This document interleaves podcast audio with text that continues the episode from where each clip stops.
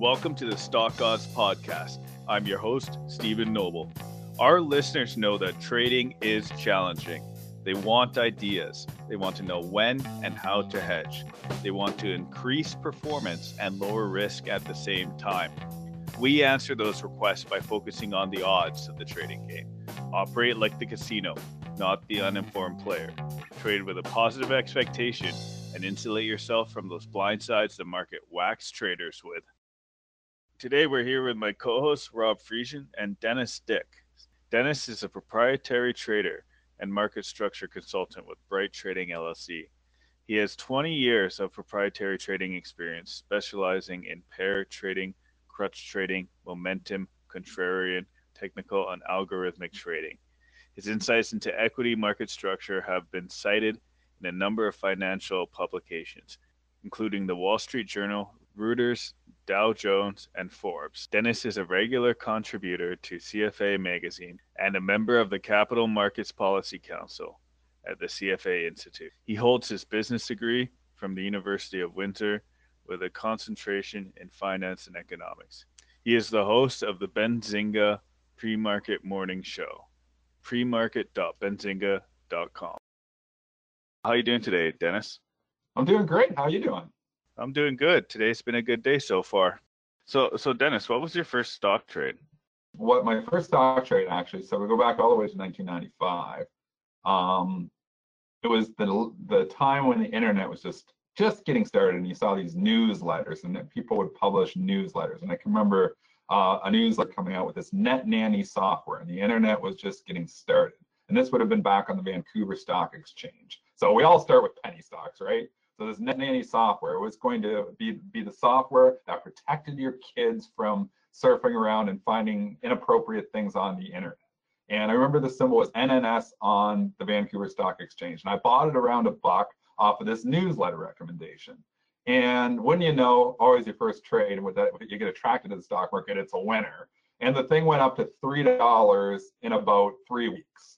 And I was like, this is the easiest thing in the whole world. I'm like, why am I not just you know, this this stock market, this is the way to do this. And I had another friend that was involved with that as well, and we were just, you know, shocked at how quickly you can make money. So I, I, if I would have lost on that first penny stock, I probably would have been turned off the stock market and maybe had a whole different path, a career path here. But I made money on my first penny stock, and that's really what attracted me into the stock market. So that would have been just at the beginning of university. Yeah, I had a very similar experience back in uh, 2012, 2013, and that's that's what got me going in the markets. But as with the penny stock markets, you know, the first one's the first one's always the win, right? first one hooks you in. It's like the casino; they got you in. so, what were your previous work experiences before you uh, made that first trade that sucked you in? Believe it or not, I did construction. My dad and, and my uncle owned a construction company uh, together for uh, uh, 50 years, for a long time. And I started working construction with them as a kid, like 10, 11, 12 years old, just working on the sites. And as I got older, I learned a lot from my father, learned a lot from my uncle. And we um, and we continued to, uh, you know, I, I just was working construction. And I did that uh, during the summers and after school, probably until I was about 22 years old when I graduated from university. And when I, when I graduated from university, I was like, I don't want to work construction. It's not easy work. So I was looking already for something other than that. And I had a friend of a friend, uh, Rashid was my friend, and he had a friend, I believe his name was Alex, and he was trading stocks with this company called Bright Trading, and they had an office in Detroit. I was like, that sounds cool. I had had a little bit of retail experience, success trading my parents' money. And um, obviously, I told you the nanny story already. So I was trading retail for about two years, uh, just you know on the side with my parents' money until um, you know I graduated from university. And then I I went over, met Joel Elconin at Bright Trading in Detroit. And a week later, I signed up. This was right out of university. I thought, you know what? I'll give this uh, day trading thing a shot. If it works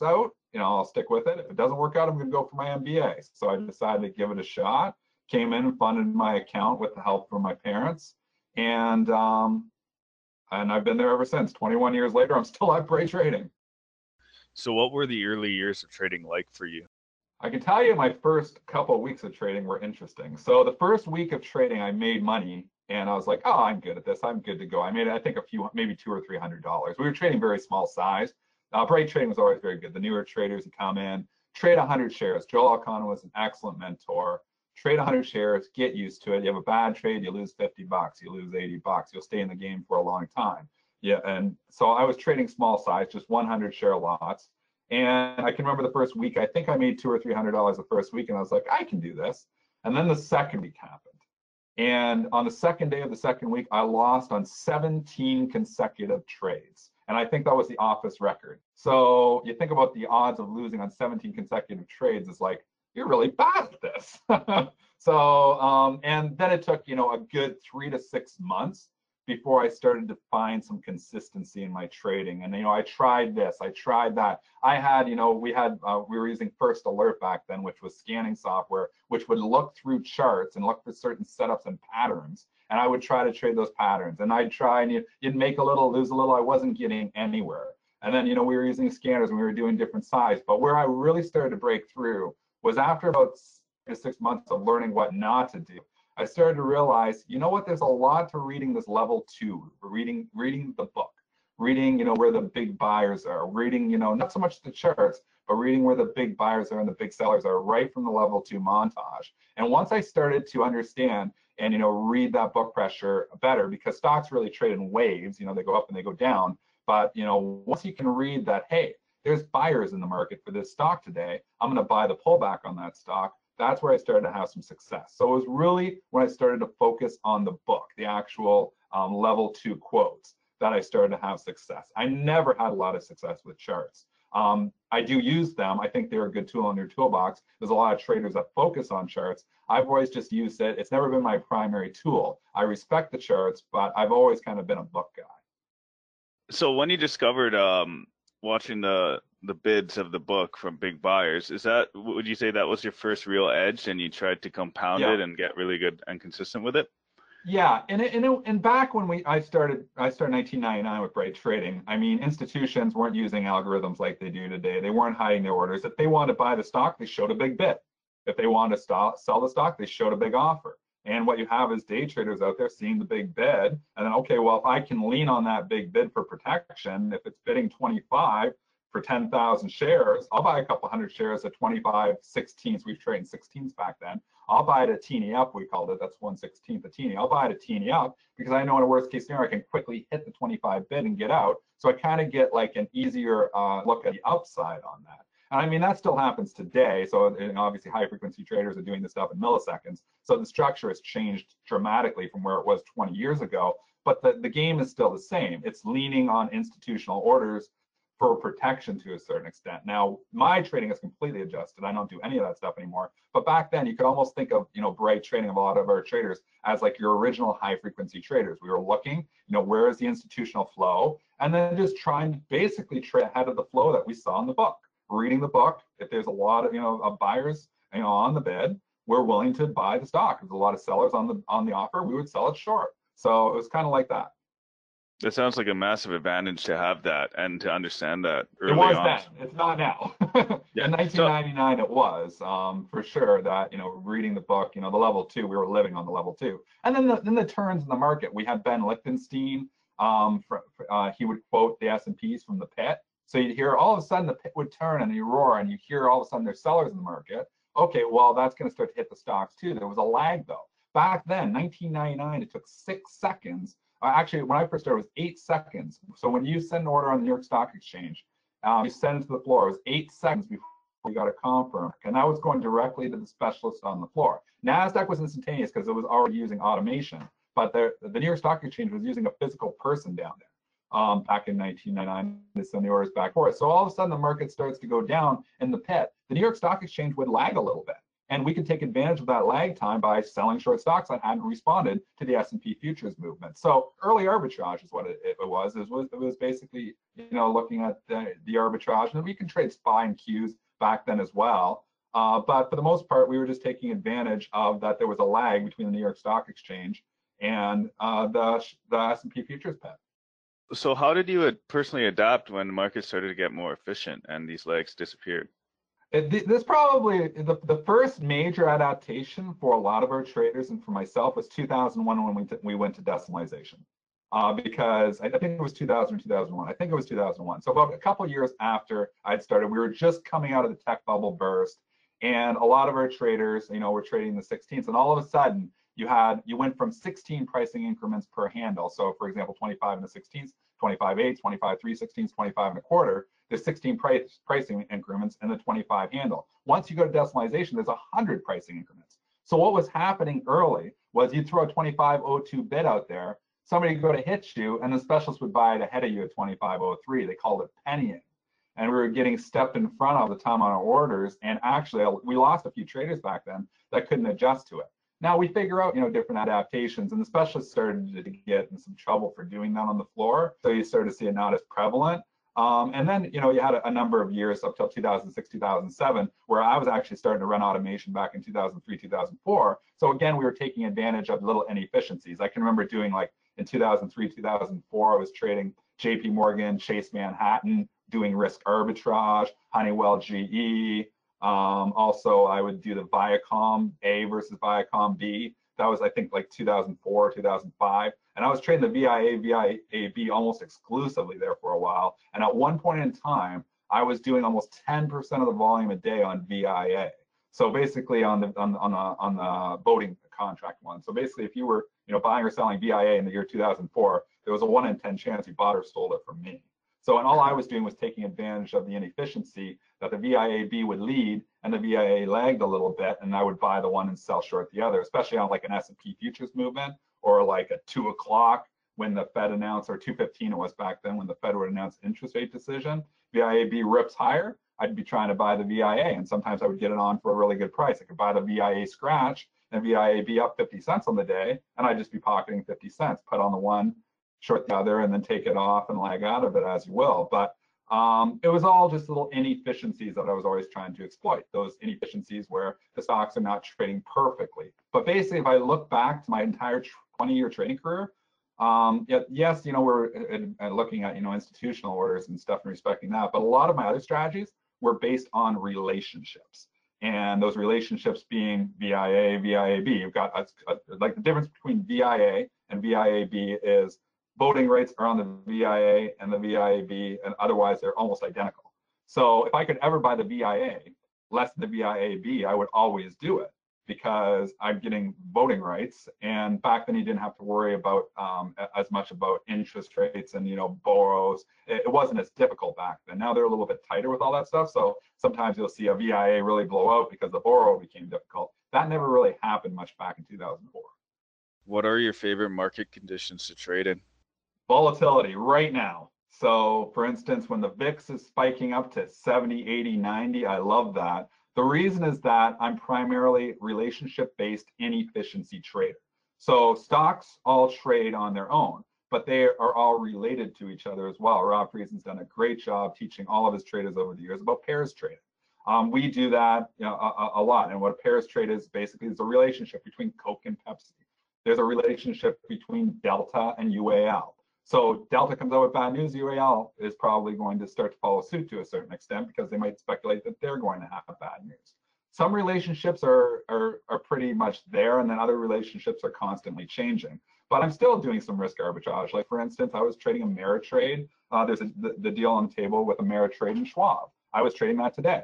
You know, as the, the relationship gets a little bit out, I will buy one and sell short the other. And you know, really what we're doing is just taking advantage of that inefficiency. If Ameritrade starts to tank, Schwab's going to follow suit because there's a merger on the table. These two stocks are linked together at this point in time uh, through the risk arbitrage. So a trader that just says, no, I just want to get the hell out of Ameritrade may not be respecting that relationship at a certain point in time. And that's where a trader like, you know, like myself will come in to bring that relationship back in line.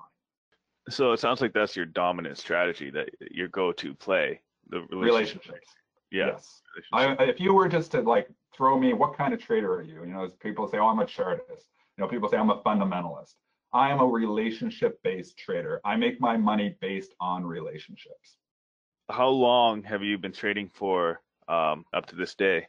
I've been with Bright Trading now for 20, going on 21 years. So it's been a long time. I started May of 1999. I guess actually uh, next month will be my 21st anniversary. So I hope Rob's going to plan me a birthday party there or, or an anniversary party for my 21st, uh, no, I'm just joking, but 21st anniversary there, uh, Bright Trading would be, I believe, May 5th of 2020. So I've been with Bright a long time.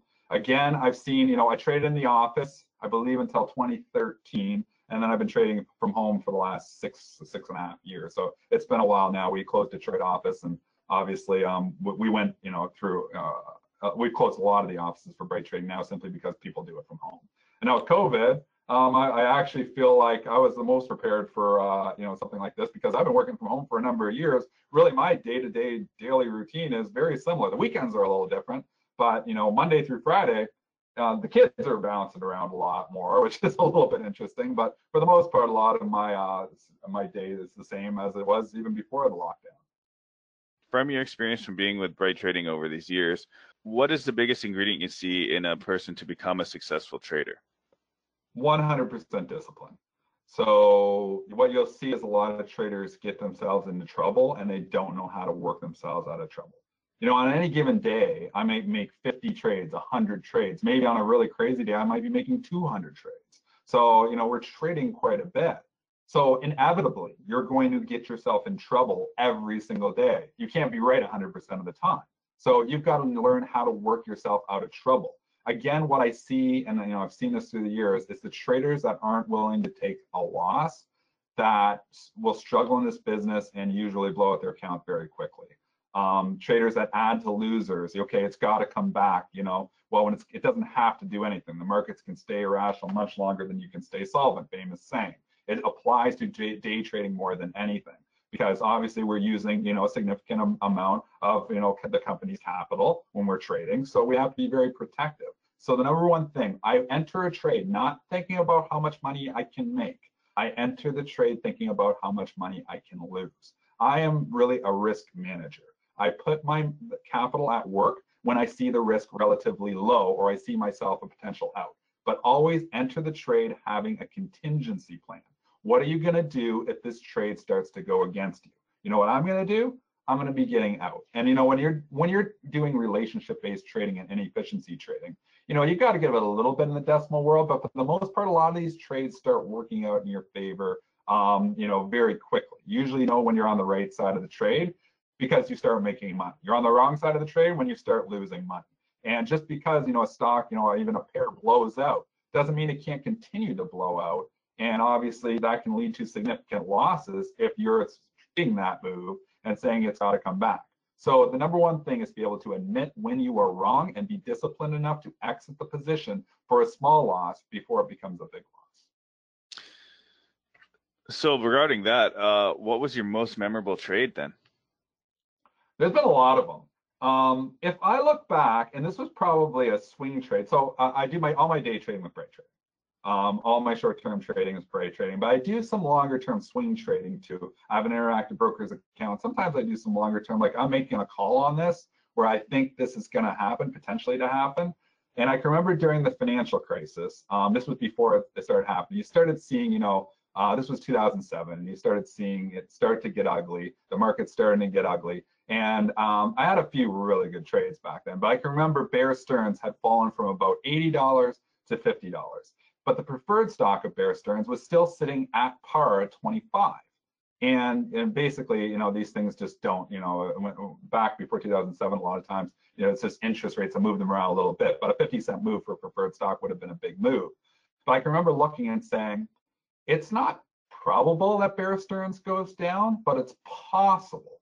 And I can short this preferred at par right now for a 6% dividend. That's really what I'm going to be paying. You know, and, and again, back in 2007, there wasn't as much interest rate. Now, now you got to look, okay, well, what's the cost to borrow? Sometimes these borrows can be really expensive. It wasn't as much an issue in 2007. So I shorted a bunch of that Bear Stearns preferred stock around the $25, right around par. And three weeks later, Bear Stearns started to collapse and the market started to collapse. And that Bear Stearns preferred stock uh, which hadn't moved, you know, it probably hadn't moved a dollar, you know, in years, uh, fell 50%. I got it way too soon. I'm always one that enters positions very well and I get it way too soon. But I can remember I shorted a, a huge chunk of stock and I was covering at 21, $20. And, you know, you're making like 20, 25% on a huge amount of money uh, in the course of three weeks. And that was really good trade. You can say, oh, well, what's, you know, 20%, but it was the call. It was like that there wasn't really wasn't much risk and the return was really high. So, you know, I've had trades where I made 20% in five minutes, you know, and and that, and those are good trades too. But this was like limited risk. And so the risk reward on that would just be out of this world because the risk on that was really just that, you know, 6% dividend over time because it probably wasn't going to rip up to 25 and a half or 26 because it had never really done that before. So the risk reward setup on that was just so good. And, you know, I had a few other trades like that too, where I was shorting uh, preferred stocks of banks early.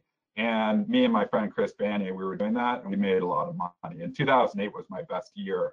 And we were doing a lot of short preferreds back then. But then we were doing uh, preferred arbitrage as well. So it even got, you know, crazier. You know, once they started, you know, you started seeing preferreds just trade all over the place. I can remember buying some Citigroup preferreds um, down to five dollars. I remember a bunch of these Citigroup preferreds closed at 12, and we were gapping down. It was a huge down day for the markets. The markets were gapping down six, seven percent, and they were just selling everything.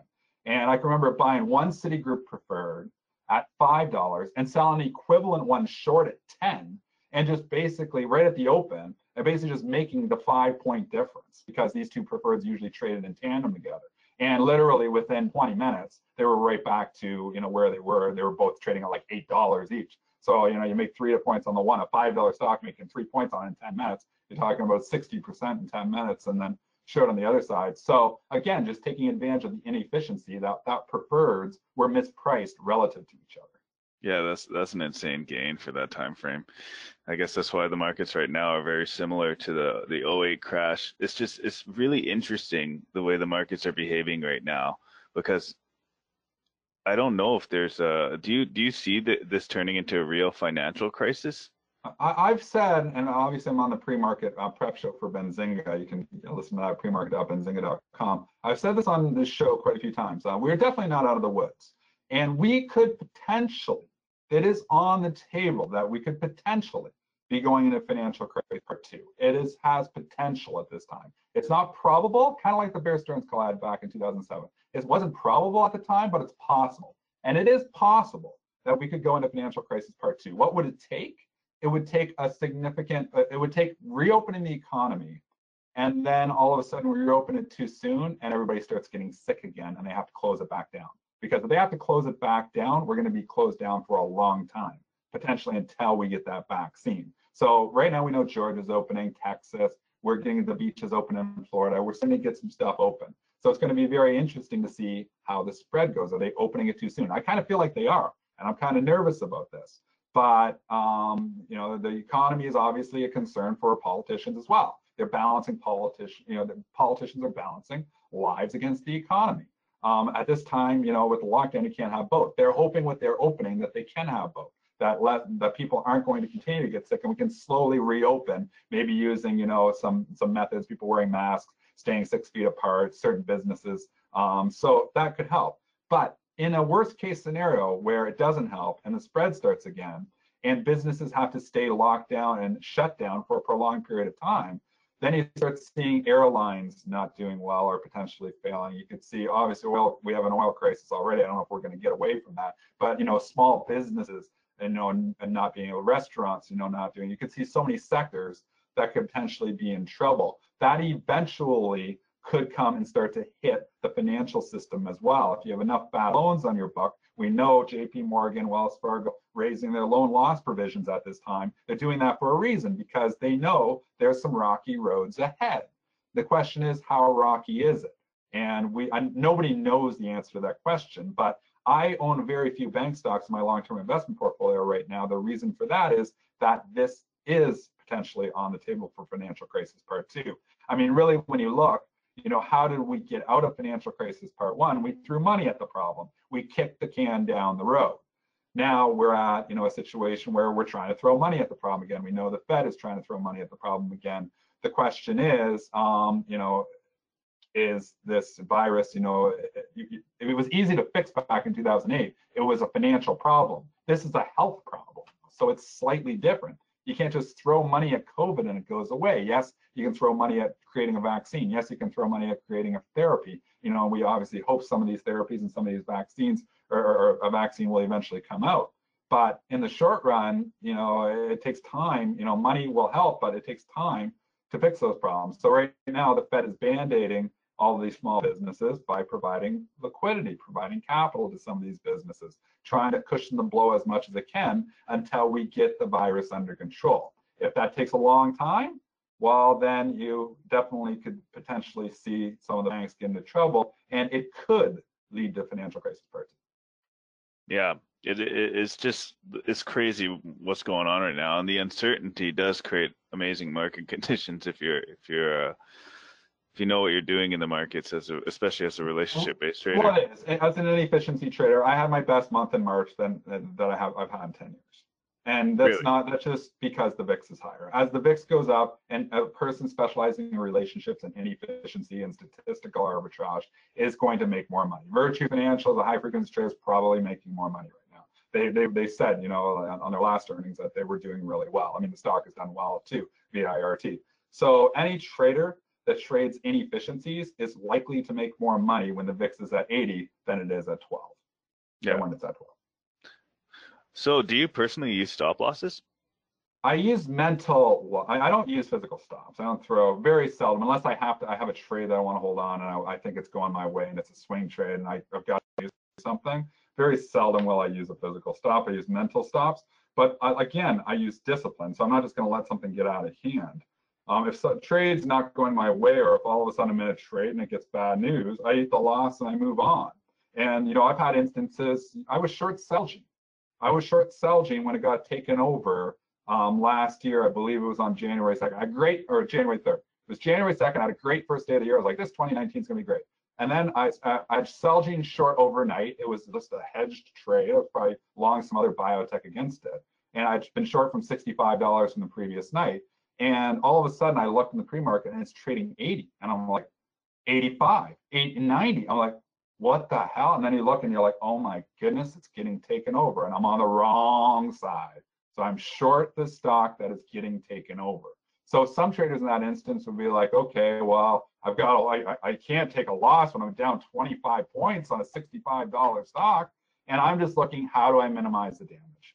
So I ended up covering, I believe, at $86. The stock ended up going to 94 or 95 bucks. But, you know, so I ate a 21 point loss. And I did that probably all thought process in, in about a minute. Try to minimize the damage as much as you can. And you move on. And that wiped out a, probably a week's worth of my earnings because you had a stock literally get taken over. Here we are, you know, picking up, you know, nickels and dimes, and all of a sudden we got run over by the bulldozer. That can happen. That will happen. That's why you have to be diversified in your trading portfolio as well. I never put all my eggs in one basket. If you've got a hundred thousand dollar account, I would never bet $200,000 on one stock because that can happen and that can blow out your account. If I had 100,000, I always say rough rule of thumb, maybe five to 10% of your of your in, in, any given stock, but I stay diversified not only my investment account and my trading account as well, just in case something like that happens. That's the first time I've ever had stock, I believe, taken over on me. it, it might have, but but where where I've lost, to say like 50% in a matter of seconds. So it happens. So you've just got to stay diversified. You know what? It was an ugly loss, but because I'm diversifying my trading portfolio, I recovered and I probably made that money back within uh, four or five trading sessions. So wrapping things up here, how has your trading career affected your life? Affects your thinking. The way I analyze everything in my life, and I don't know if Rob, if it's the same way for you, but it's risk return. I look at, you know, what's the risk? What's the reward? And I analyze even normal decisions, and especially in this COVID environment, I'm actually one that I am like sitting, and we were, me and my wife went into lockdown early before we were even mandated to do that. We had stocked up back in you know late February on groceries and everything because I didn't want to have to take on the risk of going to the grocery store. So it's all risk reward. So I analyze even the virus from that. I analyze, you know, daily activities. Like I'm not a big fan of thrills. I would never do, you know, I would never do skydiving because what if the parachute wouldn't open? Um, you know, I, am not a big fan of, you know, even downhill skiing because what if I break my leg? I'm probably, it's probably a flaw in me that I'm overly cautious. And, you know, you think naturally, like everybody thinks I'm a gambler because I'm a day trader. It's actually quite the opposite. I'm actually very conservative and I, I try to, you know, minimize risk as much as I can. I'm a risk manager and I believe that's why I'm a successful trader, not that I'm a gambler. And I analyze everything in my life from risk management perspective. So, you know, even with, you know, the current conditions that we are, uh, the financial crisis that we're, um, you know, that, that I talked about that scenario being potentially on the table. I was analyzing insurance and looking at your, you know, your your brokerage accounts. Um, you know, looking at, you know, I've got a lot of my wealth with BMO Investor Line. I'm like, you know, and you know, looking at individual accounts. And you know, if you read the CDIC insurance, we're in Canada, hundred thousand dollars is only in your checking account. The brokerage accounts go up to a million dollars. So you got to analyze. And I actually have been moving money around to make sure that if it really got ugly and a bank collapsed, that I wouldn't lose any money. So that's how much, you know, I'm a risk manager. I'm even analyzing it from that perspective as well. And I'm way ahead of this. You know, we're not even close to financial crisis part two, but there's no point to taking unnecessary risks at this time. Well, just looking at things like that is a significant advantage over the average person, anyways. Just risk reward. I mean, and even to the little decisions, um, you know, I, I like I said, I think I maybe overdo it sometimes, but I think it, you know, it's a balance. Like every day you wake up, there's a risk. You know, there's a risk you get in your car and you go for a drive. There's a risk to do this. There's a risk to do that. And obviously, I'm not analyzing all those risks, but I'm cognizant of them too. So there's risk with everything, and everything is reward. So you've got to analyze those risks and make the best decision based on the risk reward profile, even in your day-to-day decisions. And I probably, if I wasn't a trader, I probably wouldn't analyze stuff like that. so, so Rob, is there anything you'd like to add here? Oh, I just appreciate uh, listening to Dennis all the time. Love interacting with him. I'm really uh, excited that uh, he's been part of this whole journey and uh, and really applied himself um, in all aspects of uh, of trading, but also of serving the trading community by, you know, trying to to do anything that he can to to, to help others, educate others, and um, you know also sort of lobby for us uh, as traders and, and and for our our environment to be uh, more of a I would say a level playing field if it all can be. Um, there, we, there's a lot of challenges in trading, um, you know, from the more informed players versus the less informed players. But but Dennis has done a good job trying to communicate, um, you know, how to how to do what we can do, you know, even though there's limitations, but but really how to uh, to focus on you know the, the things that we can. So um, I appreciate um, you guys uh, doing this, Dennis. It was a generous amount of time, so thank you for that. Um, Stephen, you did a good job with the questions, and uh, I thought it was a real, uh, you know, very exciting, uh, um, sort of fast-paced interview. Uh, came out really well. I talked too fast. yeah, no, I mean, it really, it, it was, there was some energy. Yeah, good energy. It came out really, really well. So hold on one sec. Well, th- thanks for having me, Rob. I appreciate it. And obviously, a lot of these strategies we've learned from you too. You've been a great mentor to me over the years too. Here. Yeah. Go ahead. Okay. Well, thanks for joining us today, Dennis. Thanks for having me. I really appreciate the opportunity. All right. Thanks again. Bye. Stock Odds is a stock market database and education platform. Visit stockodds.io for more information.